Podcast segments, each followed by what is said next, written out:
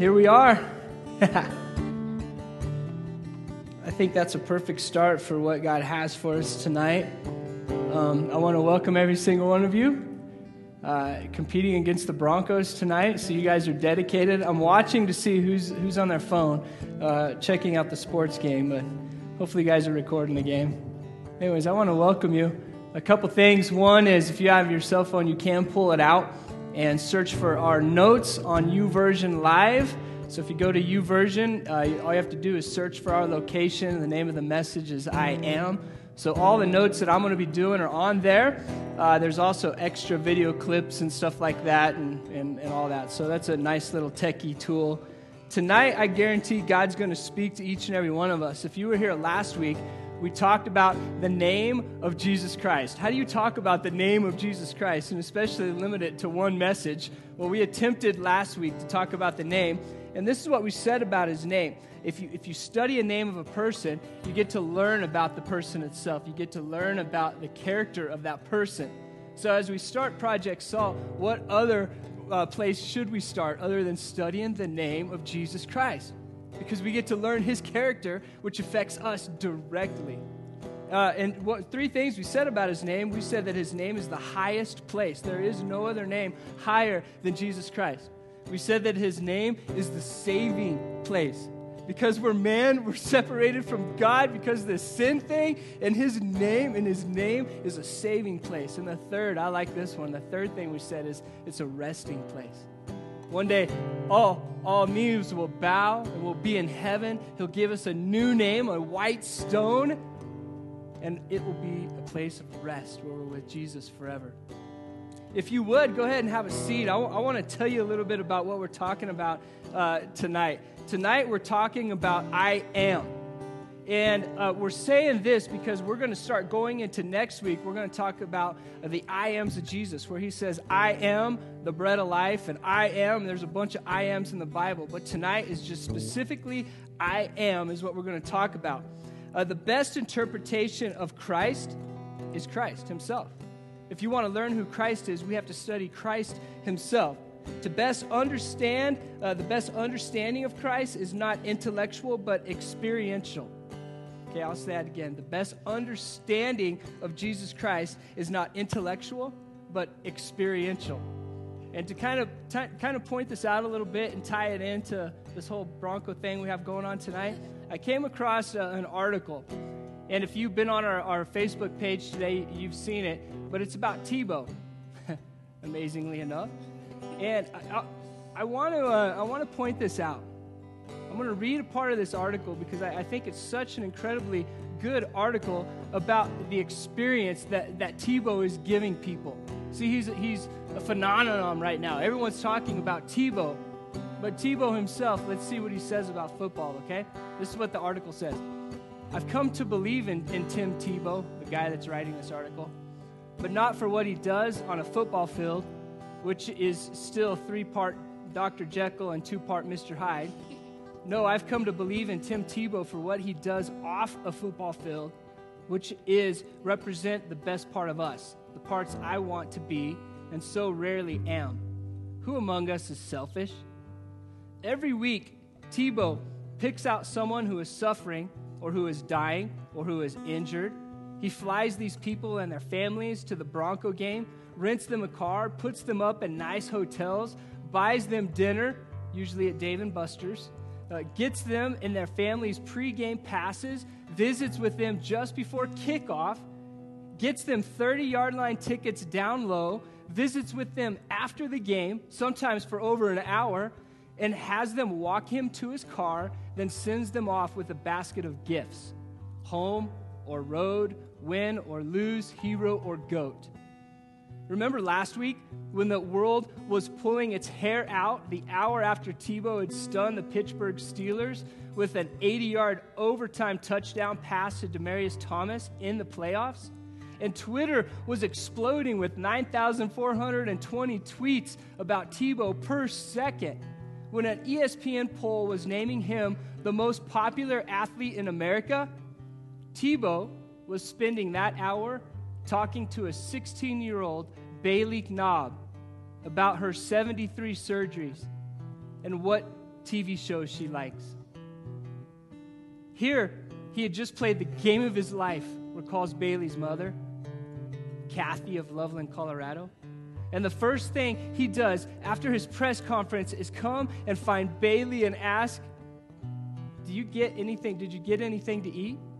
He acted like what he had just done wasn't anything, like it was all about Bailey.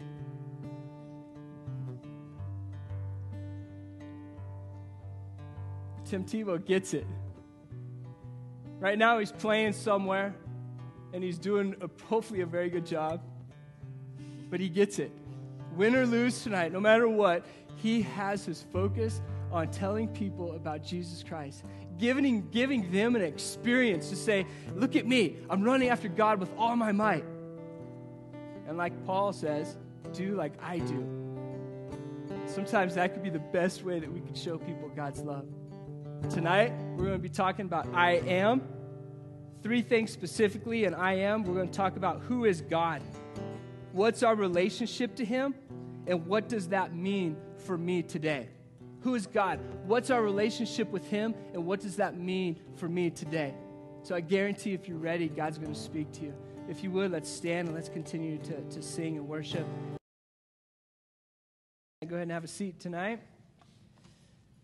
I would grab your Bible or uh, your your YouVersion here and get it ready. Like if, if you need to warm it up and stretch it out or something, go ahead and do that because we're going to be going to a lot of places in the Bible tonight. I don't know exactly how you uh, go about speaking about the name of Jesus Christ. I already told you that we're talking about I am. I don't know how you can take that uh, and speak on it just once. I, I, think that this is something that should probably take a couple years to go through, but we're going to go ahead and try to pack it in tonight. How's that sound? Huh? I am. That's a big, big topic. This week, you know, I, I, went home last last Saturday night. Thought that was really cool, and um, Sunday I had off, which was really strange because we have church on Saturday night. It was actually kind of cool. I like that. And so by Sunday night, I was like, all right, it's time to start focusing on the week working on my message, all that stuff. And so I sat down Sunday night and just wrote out a bunch of stuff. Now, I got to warn you that the problem tonight is, is um, all week long, I've been brewing on this. It could go on for hours, so long that we miss all of the Bronco game, but we'll try not to do that. The problem with the message of today wasn't what to say, it was what to leave out, what not to say. Because once you start studying the name of God, the Bible has a lot to say about that. And so I've been praying all week long. Hopefully, you've been praying as well and, and kind of getting ready for this. All of Scripture, all of Scripture that we know, this entire Bible, um, is, is one singular God, one singular A, God, trying to express Himself to the human race, to us, humans, on earth. So all of Scripture is this one God trying to express Himself to us. And this is, this is kind of where even the theological term, you know, uh, what, what is that theological term? Trinity. This is kind of where this comes through. He's like, I don't really know how to explain myself fully, so I'm going to do my best to try to do it because your mind can't really grasp me. So I'm going to try to do it in a couple different ways.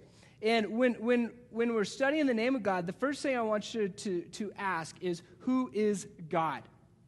Who is God? So if you're writing notes, that would be your first little who is God? Uh, I've been a parent and I've been trying to explain God to my kids like my parents did. I've had Sunday school teachers. Uh, I've been a part of some big youth groups and had youth pastors. I've had pastors try to explain who God is. Uh, the opinion that matters the most and is the most interesting is the opinion that Jesus has of himself. So the question is, how does Jesus see himself? How does he? Because if we can get into that, we're going to start being able to unpack, we're going to start being able to understand who God is.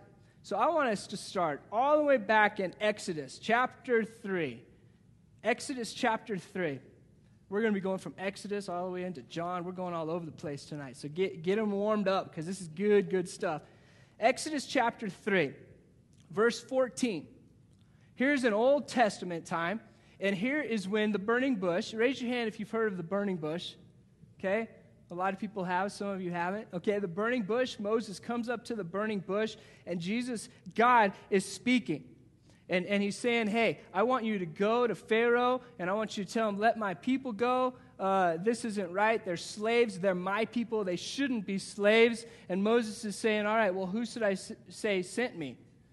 And in verse 14, God said to Moses, I am who I am. Let's say that. I am who I am.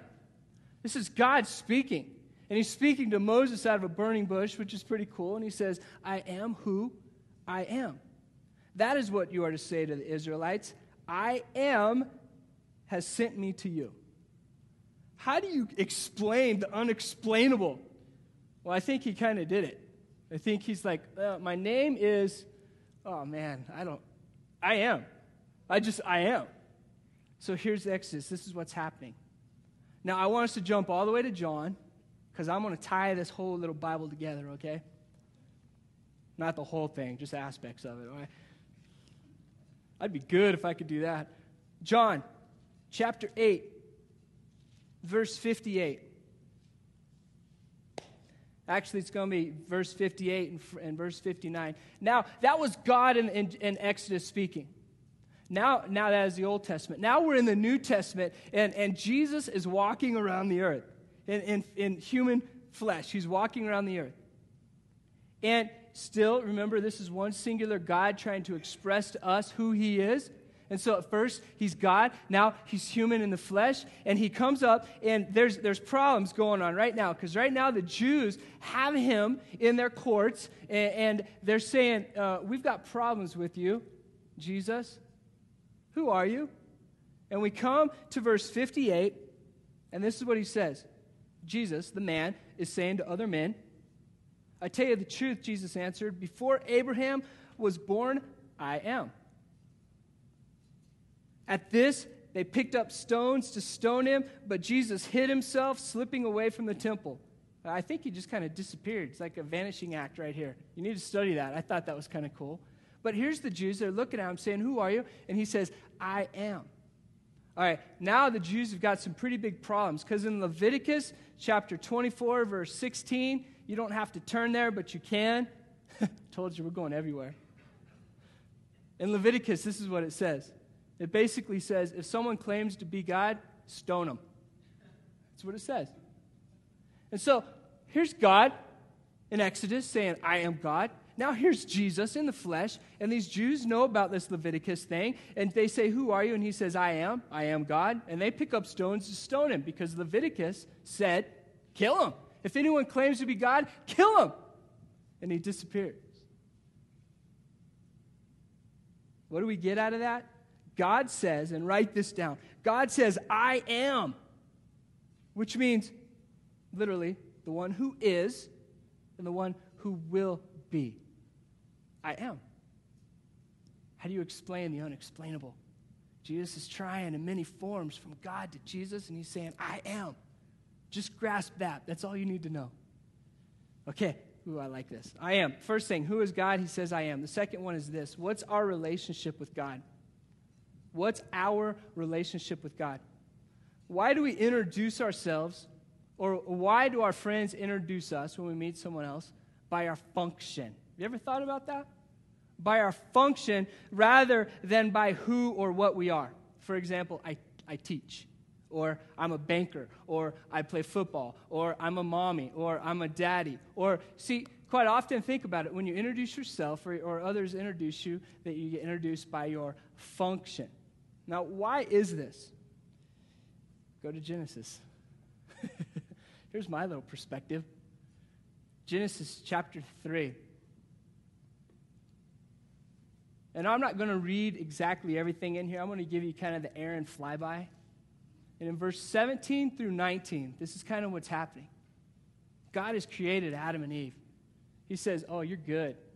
Like, I love this. This garden thing I created, you, this is great. And then along comes this little serpent and says, Hey, eat from this fruit. And this is the one fruit that, that God said, Don't eat from. But Adam and Eve, what do they do if you know the story? They, they partake of this and they eat it, which is probably a bad thing, right? And Jesus is walking through the garden and he's saying, Adam and Eve, where are you? Where are you? He's crying out to him because he knew that at that point, their relationship could never be the same. Here's a perfect God, the God that created everything. And he's saying, Man, our relationship can never be the same. We kind of messed this thing up, guys. You know, you did the one thing I said not to do. I love preaching because one of the things you do when you preach is you get to study and study and study. And I go on so many tangents all over the place. But sometimes the tangents is exactly where God wants us to be. This was actually one of those tangents that I went on. And as we're in this story, at that point, Jesus starts speaking to the serpent and he says, You're cursed, serpent. You're going to crawl on your belly. That's not good. And the point I want to talk about tonight is he also said, the physical ground that we have from our bad decision in the Garden of Eden is now cursed, and we have to work it. I'm going to get into what that means for Greeley here in a little bit. See, the ground, guys, was cursed because of us. And our days from that point forward, we had to not be in God's presence anymore. And man's days are now filled with working the ground, working it and doing, doing.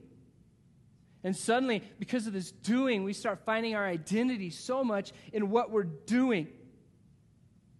And it has changed our relationship with God. See, in, in, the Garden of Eden, he says, I want you to be, I want you to exist with me. It's awesome, perfect harmony. We made a mistake, Adam and Eve, and now our relationship has turned into this doing thing because we have to work this ground. And from this ground, will come our food, will become everything. So if we don't work the ground, we don't eat, we die. So why are we introduced by our function? Quite honestly, what do we do every day? We do it every day. It's natural for us to introduce ourselves by our function because of that. Because that's what we're doing is working the ground. Project Salt. We're here in Greeley, I think, to work the ground of Greeley to work our hearts. What happens when you work the ground? You break it up, right? You make it soft. You sweat in it. You plant things in it. You take something that wasn't growing anything and you work it so it starts growing. What does that mean for Project Salt? I think quite literally, we can change the way Greeley looks because our presence, the presence of God, is here and we're working the ground every day. We're saying, God, come to Greeley. Like, come to my heart, come to my block, come to my job, come to my campus, come to my roommate's um, heart. We're working the ground every single day. This ground of Greeley will not produce broken marriages. Will you agree with me? I won't sit by and let this place this ground, Greeley, produce broken marriages. Will you? I won't sit by and let this ground feed addictions. There's people right now that are addicted. And we have the power, the name of Jesus Christ, to say, I will work this ground, and this ground, you will not produce addictions. This ground will produce joy. This ground will refresh. When we work the ground, we get to refresh the lives around us. Daily, work the ground of your mind, of your heart, and say, God, my mind and my heart is yours. It's a soil, and I want it to be soft. God, please work in me. That means we wake up every single day, and this is what we say we say, I am worthy, I am strong. I'm smart. I'm a child of the king. God, use me. You say, I am, and I want to know you. So, what is our relationship to Him? Greeley and the world better watch out. We are going online. We are going places. We're going to coffee shops. We're going to colleges. We're going from this point throughout the world. Who knows where we'll go and what God will do with us, but it better watch out. Because if you look on those little cards, we want to change the way people see Christ, Christians, and the church. We want to work the soil so it produces fruit and God's name is known. Collectively, we are a people flavoring our community, our country, and our world. We're saying this ground, this soil will be fertile. Does that excite you? I'm pumped about that. Our relationship to God moved from being to doing, but the good news is is that we get to have a relationship and be with him every single day. So, I am first, who is God? Second, what is our relationship to him? And lastly is this. What does that mean for me today? Like, I love all that stuff. What, what does it mean for me today? Or what does it mean for me tomorrow morning when I wake up? What does it mean? How does it affect my life? Turn to Psalms 46 10. Anyone have this verse memorized? Yeah. It's a great verse.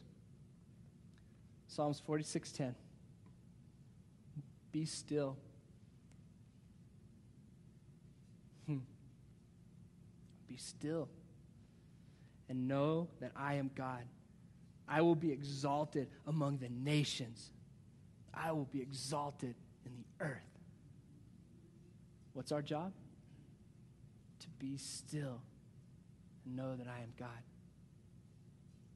Because we are addicted to this doing thing, because we found our identity in what we do, our function, Jesus wants to relate to our minds and he wants us to understand who he is. And he speaks of himself and he in- introduces himself by function. And we're going to begin to look at this next week. Here's an example. This is what we're talking about next week. He says, I am. Next week, we're going to look at the bread of life. So Jesus says, I am the bread of life. And then he introduces this function thing. He says, in essence, if you eat of me, you will never go hungry. Which means what? My function, I fill you. I fill you if you partake of me. See, Jesus in these I ams knows that we can begin to understand who he is if he introduces himself by I am. You won't comprehend that, but you will comprehend the bread of life, and, and if you eat of me, you will be full. That's his way to try to relate to us. God is eager to be recognized by his children, I want you to, I want you to picture this. Picture Jesus, God. Picture us, his children. One of the coolest moments of being a parent is when your child, for the first time, recognizes you and says, Daddy, Dada. Because now there begins to be a communication. It's Jesus, man. He's looking at all of us and he's saying, I long for you to recognize me. I'm going to do my best to explain myself to you. So you can call me Daddy, Abba, Father. And I don't care how tough you are, how much you think that you've got this life together. I need to picture crawling into the arms of my Father every day. And I need to say, Jesus, I am. Abba, Father, I need you. Project Salt isn't here for us, for programs, for personalities for performances. Project Salt exists to proclaim the name of Jesus Christ and to say, He is. He will always be. So, our challenge tomorrow is this so when you wake up, your king says He is and He will always be. That means when you can't see and you can't do and you can't feel, he can see and He can do and He can feel. Our identity should be found in Him. I don't know about you, but I'm crazy excited about studying these I ams. Next week, we get into I am the bread of life. You don't want to miss that. That's going to be incredibly good. Today, I think we're done. I'm going to ask Jeremy to come up here and, and lead us in another song. But as he's doing this, I really want you to pay attention to these words. I want you to just digest them and, and ask yourself are you fully grasping the name of Jesus Christ? Are you fully grasping who he is? What our relationship to him is? And, and how that affects us? Man, just make this a time for you and God right now. If we all, if we all could just stand up right now. If you have one of these black cards, just grab them, turn it around, and look at this thing. Let's, let's read this together. We want to change the way people see Christ, Christians, church. This should be our prayer. There's a world around us, a ground around us that needs the love of Jesus Christ, and He says, I am. And He's asked us, go work that ground, produce, produce. Change the way people see Christ, Christians, in the church. I want us to pray right now, just right where we're at, that God, you will change our hearts, you'll change our minds, you'll grip us, and we won't be able to run. We won't be able to hide. But God, your grace will be over us and loving us to the point of tears.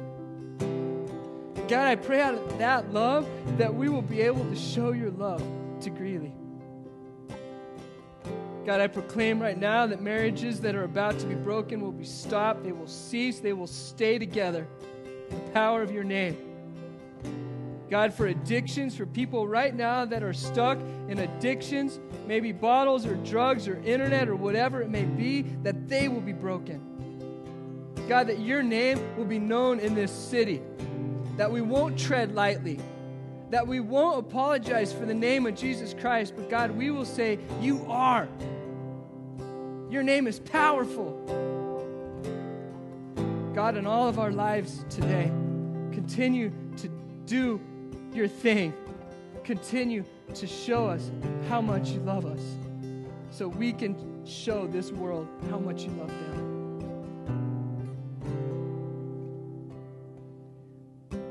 As Project Salt continues, may His name always be known.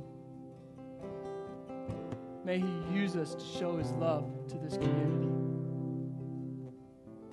We want to know who you are. we want to communicate with you so we can mobilize with you. We ask that you fill out a response card and, and put it back with the, that response table. Give us your email, your phone number. God's doing some cool stuff here.